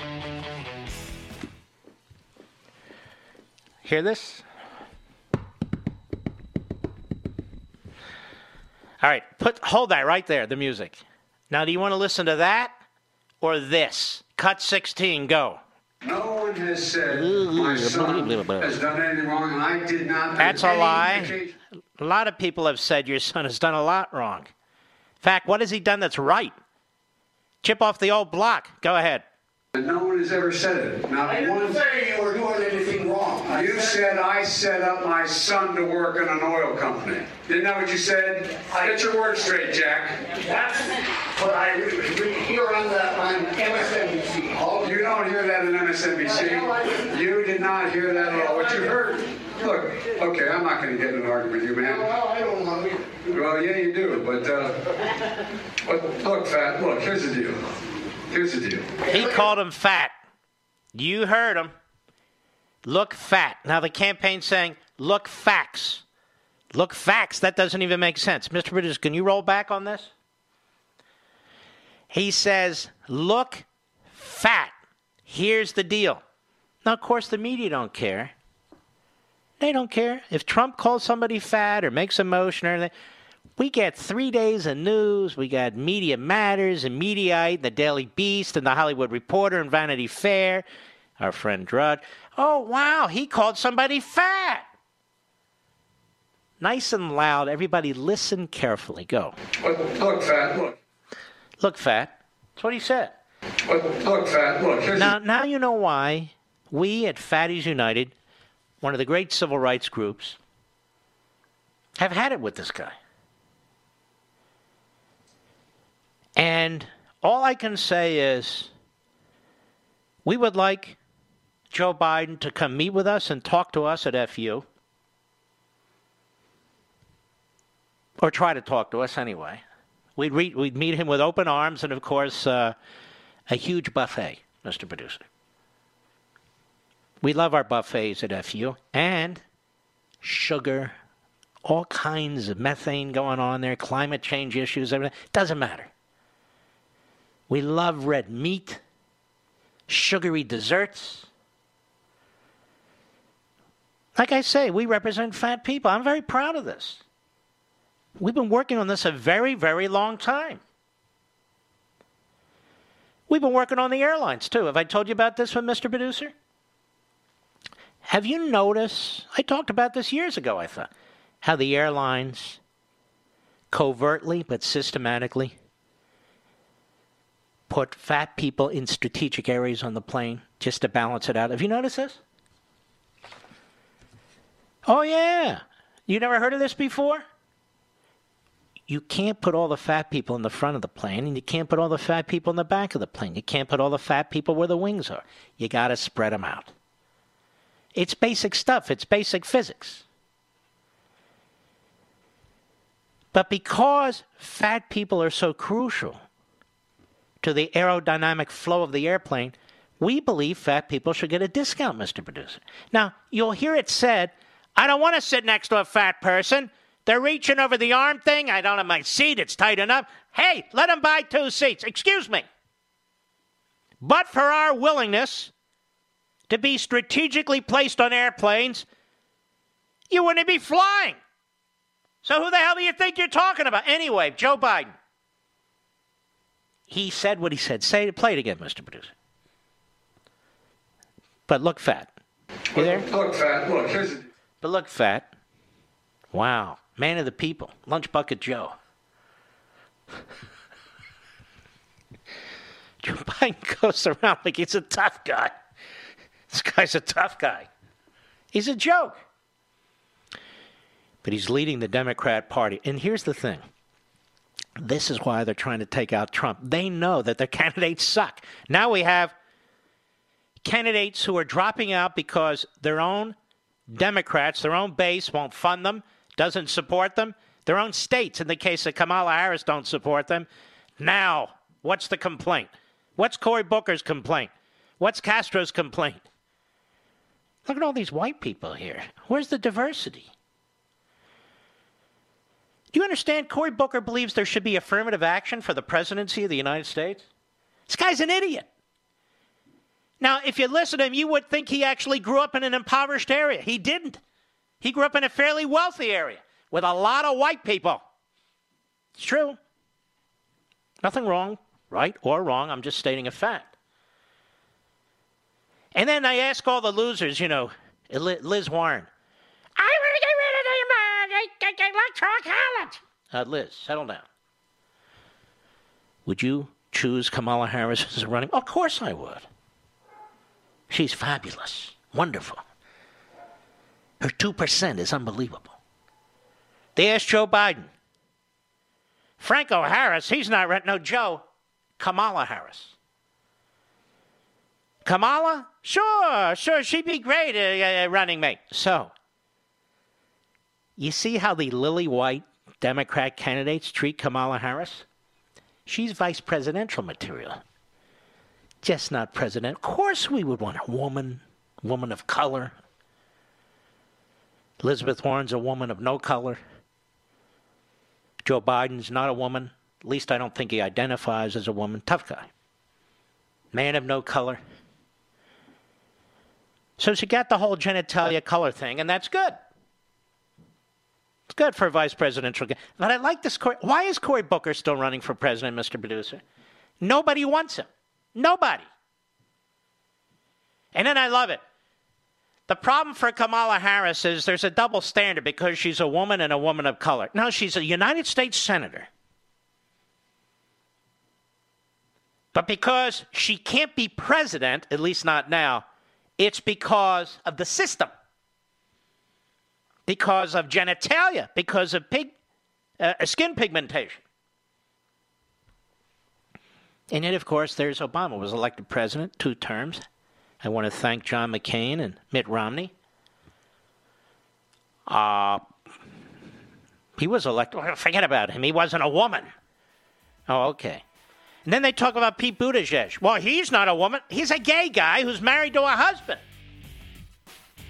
I guess he can go around and say, you know what? One of the reasons I'm number one is because, you know, People are discriminating against me. You're running for president of the United States. Cut out the crap about genitalia and skin. Actually try and win on the merits. I'll be right back.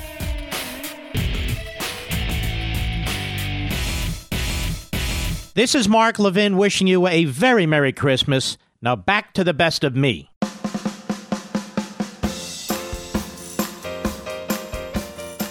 The establishment's worst nightmare. Mark Levin. Call in now 877 381 3811. Well, it's a pleasure to have as a special guest Brian Hook. He's the special representative for Iran and senior policy advisor to the Secretary of State, Secretary Pompeo. How are you, sir? I'm great, Mark. Thanks for having me on. Well, it's my pleasure. Iran seems to be close to disintegration here. It's got a very corrupt government. Uh, it is very hostile to the United States, Israel, Gulf state countries, and so forth. As you well know, they export terror. What is the status of Iran, and what, what is Europe doing to help us to, to contain this country? That's a very good summary, and I'll give you my assessment. right now, Iran is experiencing its, its deadliest political unrest in its 40 year history of the Islamic Republic. You have a death toll that could be uh, more than 1,000 innocent Iranians. There are 2,000 Iranians who have been injured, and the regime has jailed 7,000 wow. protesters. Mm-hmm. And you compare that to 2009 with the Green Revolution.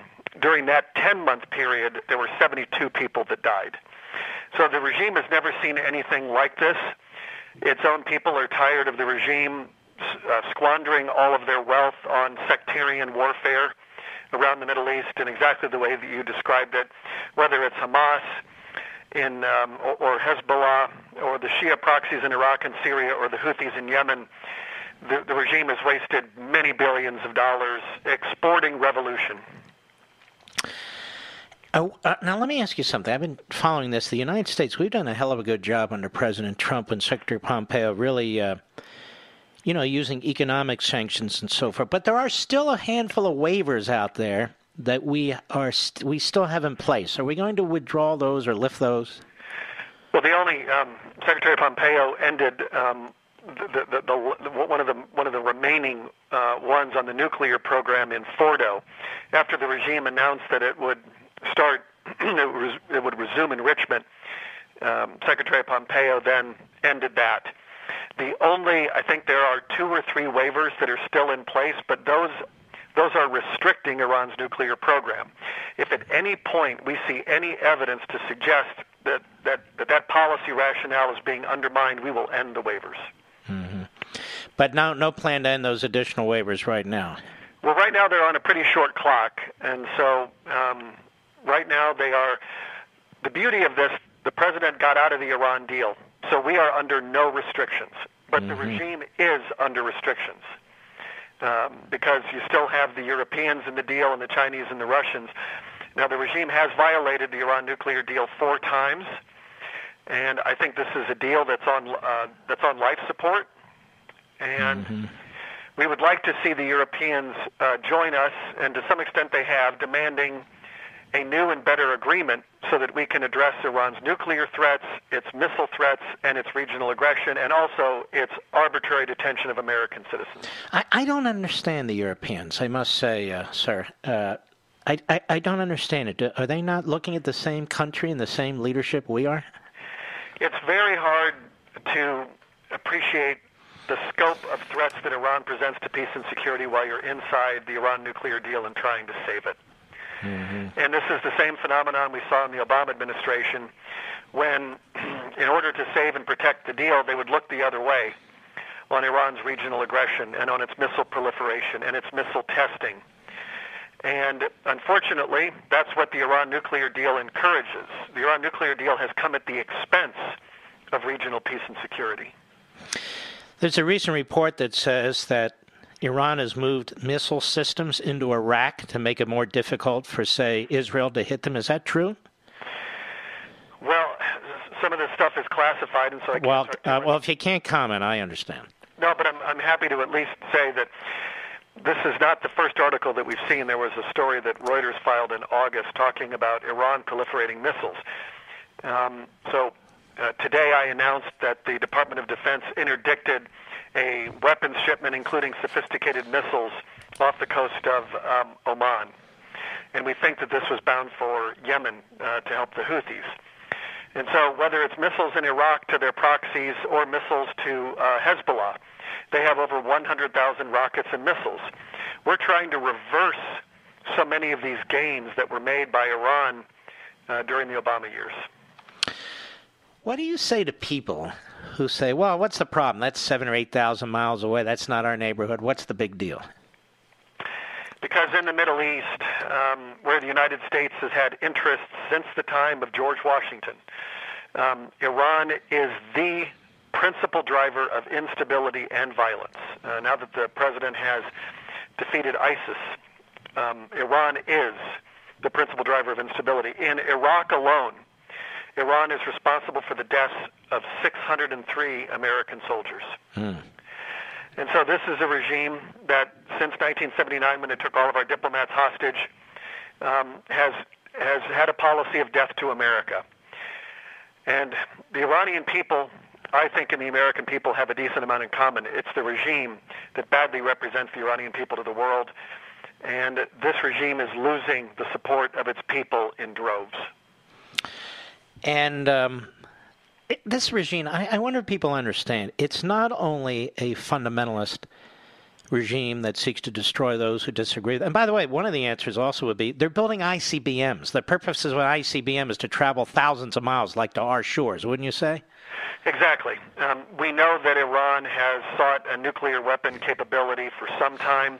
The Israelis conducted an amazing uh, operation into the heart of Tehran where they uncovered an atomic archive in a warehouse that was under armed guard, and it contained half a ton of documents on uh, building a nuclear weapon. So we know that this is a regime that would like to have a nuclear weapon. The Iran nuclear deal put them on a path to accomplish that over time because the deal expires.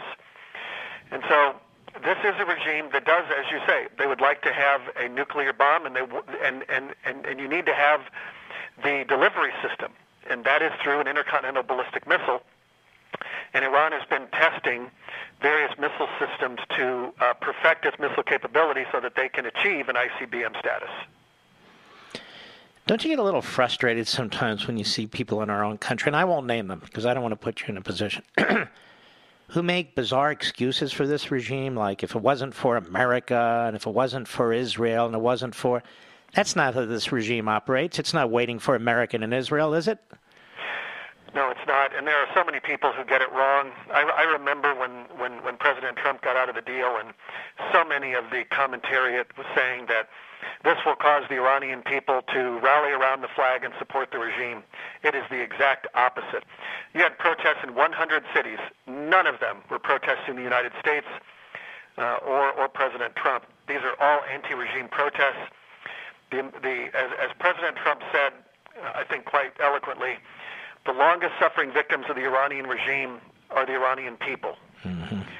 And so we're, we're doing everything we can with a new policy to shrink Iran's expansion, to reverse its power projection, to weaken the regime, to weaken its proxies, so that Iran behaves more like a normal country and less like a revolutionary cause. Are you, to the extent you can comment on this, are you still being undermined by the previous administration or individuals who were in the previous administration who treat the Iran deal like the bridge and the bridge over the River Kwai? Do you understand what I mean? They they will defend that damn bridge no matter what. Well, the Iran nuclear deal for a lot of people um, around the world is, is become an article of faith. And the president was right to get out of the deal. Um, and I, we have a very strong Iran action group uh, in the State Department that reports directly to Secretary Pompeo. We work very closely uh, across the State Department with a range of offices and with the White House and DOD. And there is there is a, a, a, a very strong esprit de corps in support of, of the president's policies, and we've been having a lot of success. And the president truly has been the one great leader on this subject worldwide, hasn't he? Yeah, on Iran, um, he really came in right away. We started putting in place uh, sanctions against the regime. Getting out of the deal allowed us to put sanctions on Iran's oil and on its banking. And we have collapsed Iran's oil exports. We've collapsed um, foreign direct investment, petrochemical exports, precious and industrial metals. This is a regime that is now probably at negative 13 or 14 percent GDP. And under the Iran nuclear deal, they were flush with cash. And that money doesn't go to the Iranian people, it goes to their proxies around the Middle East. And so even the New York Times and the Washington Post this year have acknowledged, begrudgingly possibly, that Iran's proxies today are much weaker than when we took office almost three years ago. Here's what I meant to ask you. Um, people need to realize that Iran is not a, a, this fundamentalist regime, as we're well aware, but that it's really like a mob outfit. That is, that the mullahs break up the economy, they break up geographic areas, where they actually control regions, control industries, like the mob, right? I, exactly, Mark. Uh, I have described it as a corrupt religious mafia. Mm-hmm. And it rules on the basis of brute force, intimidation, terror, and fear. And over the last 40 years, they have continually lost almost every segment of their society. And in these protests that we saw over the last two weeks, nine seminaries were, were burned to the ground. Mm-hmm. They are now even even the even the people are now no longer even supporting the clerics. The working class, who were the core of these protests, are burning down the seminaries. So this regime has lost every constituency in support of the revolution. And two thirds of the Iranian people were born after the revolution. And mm-hmm. I think mm-hmm. They want to move on and they would like their country back. Talking to Brian Hook, special rep for Iran and senior policy advisor to the Secretary of State. I have one, one final question for you. Tell the American people, underscore this.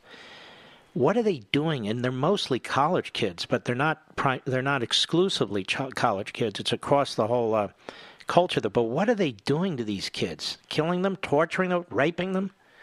You mean in Iran with the protests? Yeah. Well, we have had uh, today. I announced that we know of at least a dozen uh, children who were murdered by the regime. These are 13 and 14 year olds. Um, many of the women are now in some of these prisons um, that uh, foster a climate of rape and abuse. Um, we we have video of a massacre in one of the towns in Iran where there were people blocking a road. The, the, the Islamic Revolutionary Guard Corps, which is like the Praetorian Guards for the supreme leader, came in, killed the people blocking the road. Those who fled went into a marshland. The regime came up in trucks with guns mounted on the roofs and mowed them down. Good. And they are almost like Nazi Germany, quite frankly. You know, it is reminiscent of that in terms of just the brutality and, and, and, and the lethality. It, um, mm-hmm. This is unprecedented, and so this is the deadliest political unrest in the in the regime's history. We support the Iranian people and their desire for a more representative government, and if if that can take place, we will make an enormous contribution to a Middle East that is much more peaceful and stable. Well, I want to thank you, and you're welcome here anytime. I want to thank the Secretary of State. I want to thank the President of the United States for taking this on because we have uh, elements in our own country that are apologists for this regime uh, or uh, who are attacking the United States and say that we encourage these sorts of things. This is an enemy, from my perspective, an enemy state.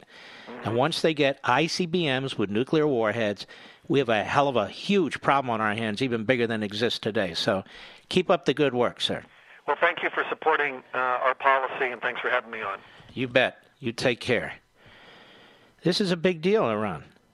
You know, we talk, well, it's so far away, it doesn't matter. No, it matters. Far away doesn't matter. It can reach us if it wants to reach us.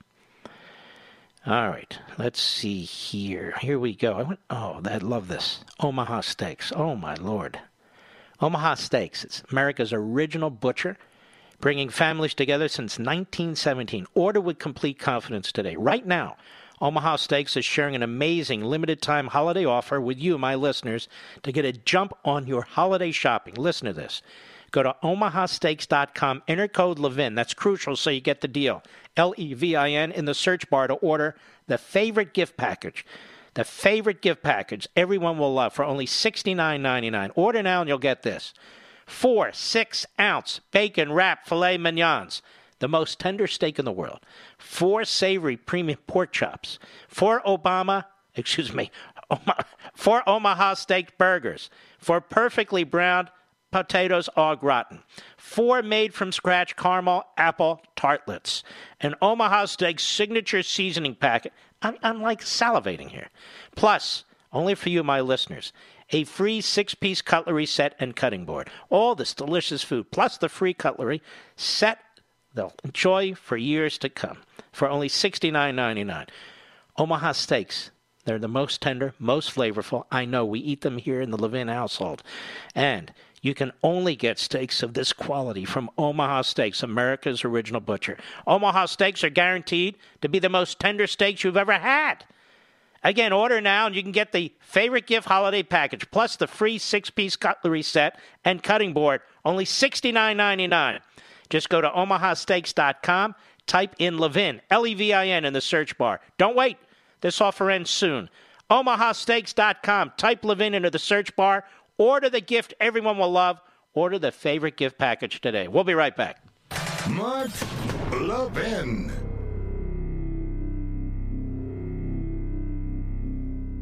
This is the best of Mark Levin. Merry Christmas.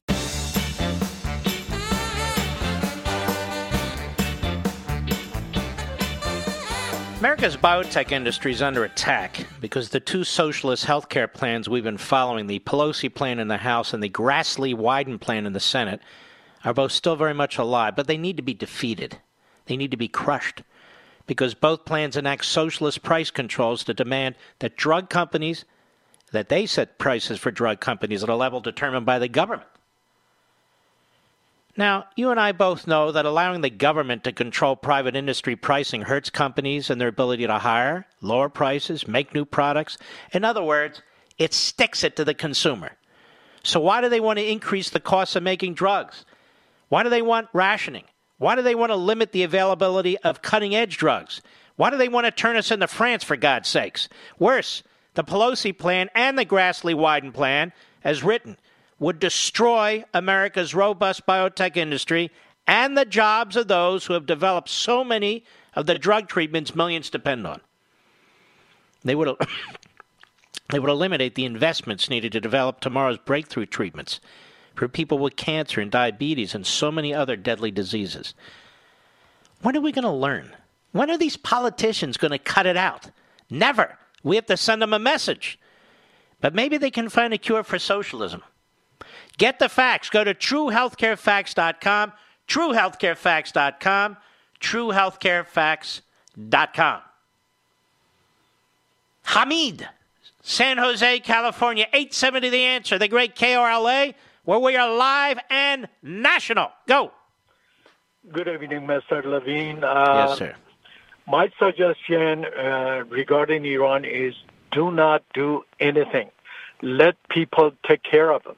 Mm-hmm. By the time that, they are hoping and willing, doing everything in order for somebody to attack them, then they have an excuse to uh, to stay in power. At this moment, they don't. Mm-hmm. The only thing is happening right now is the policy President Trump put to effect. It is working. If they last a little bit longer, if this policy stays in in uh, in effect, less than six months, I guarantee you, is going to be Iraq, is going to be Lebanon, is going to be Iran, is going to change. All yeah. right, Hamid. Thank you, my friend. Well, ladies and gentlemen, we salute our armed forces, police officers, firefighters, emergency personnel, and all those who help this country. And we want to salute the Republicans in the House of Representatives. They are doing a hell of a job.